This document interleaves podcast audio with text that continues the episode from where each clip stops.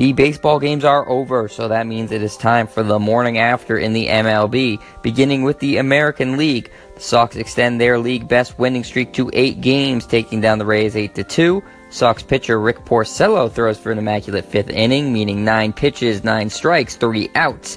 That marks the eighth immaculate inning thrown in baseball this year, an MLB record. The Rockies get past the Indians 3 2 in 12 innings. Colorado's bullpen doing yeoman's work, pitching 7 innings and giving up just 2 hits and no runs. The Athletics fall the Mariners 6 3. Nelson Cruz goes long twice, going for home runs 35 and 36 on the year for Seattle. The Orioles drop one to the Angels 5 to 1. Mike Trout remains scorching hot since his return from the DL early this year, collecting a pair of hits. The Yankees dominate the Blue Jays 11 to 5. Home runs for Gary Sanchez, Todd Frazier, and Didi Gregorius in this one for the Yanks. The Tigers shut out the Pirates 10 to nothing. Justin Verlander goes 8 strong innings, giving up only 1 hit and 6 strikeouts in the win. And lastly in the AL, the Astros lose badly again to the lowly White Sox 7 to 1. Chicago does all their damage in the 5th and 6th innings there.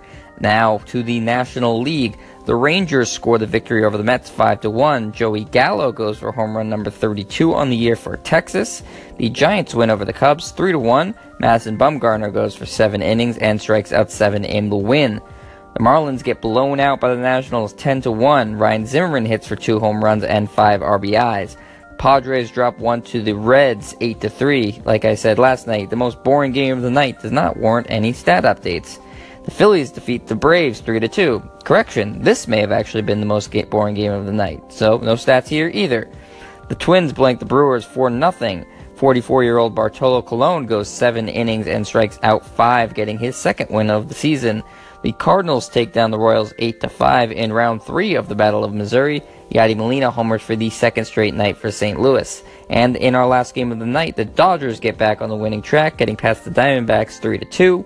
Ricky Cody Bellinger hits his home run number 33 of the year for LA.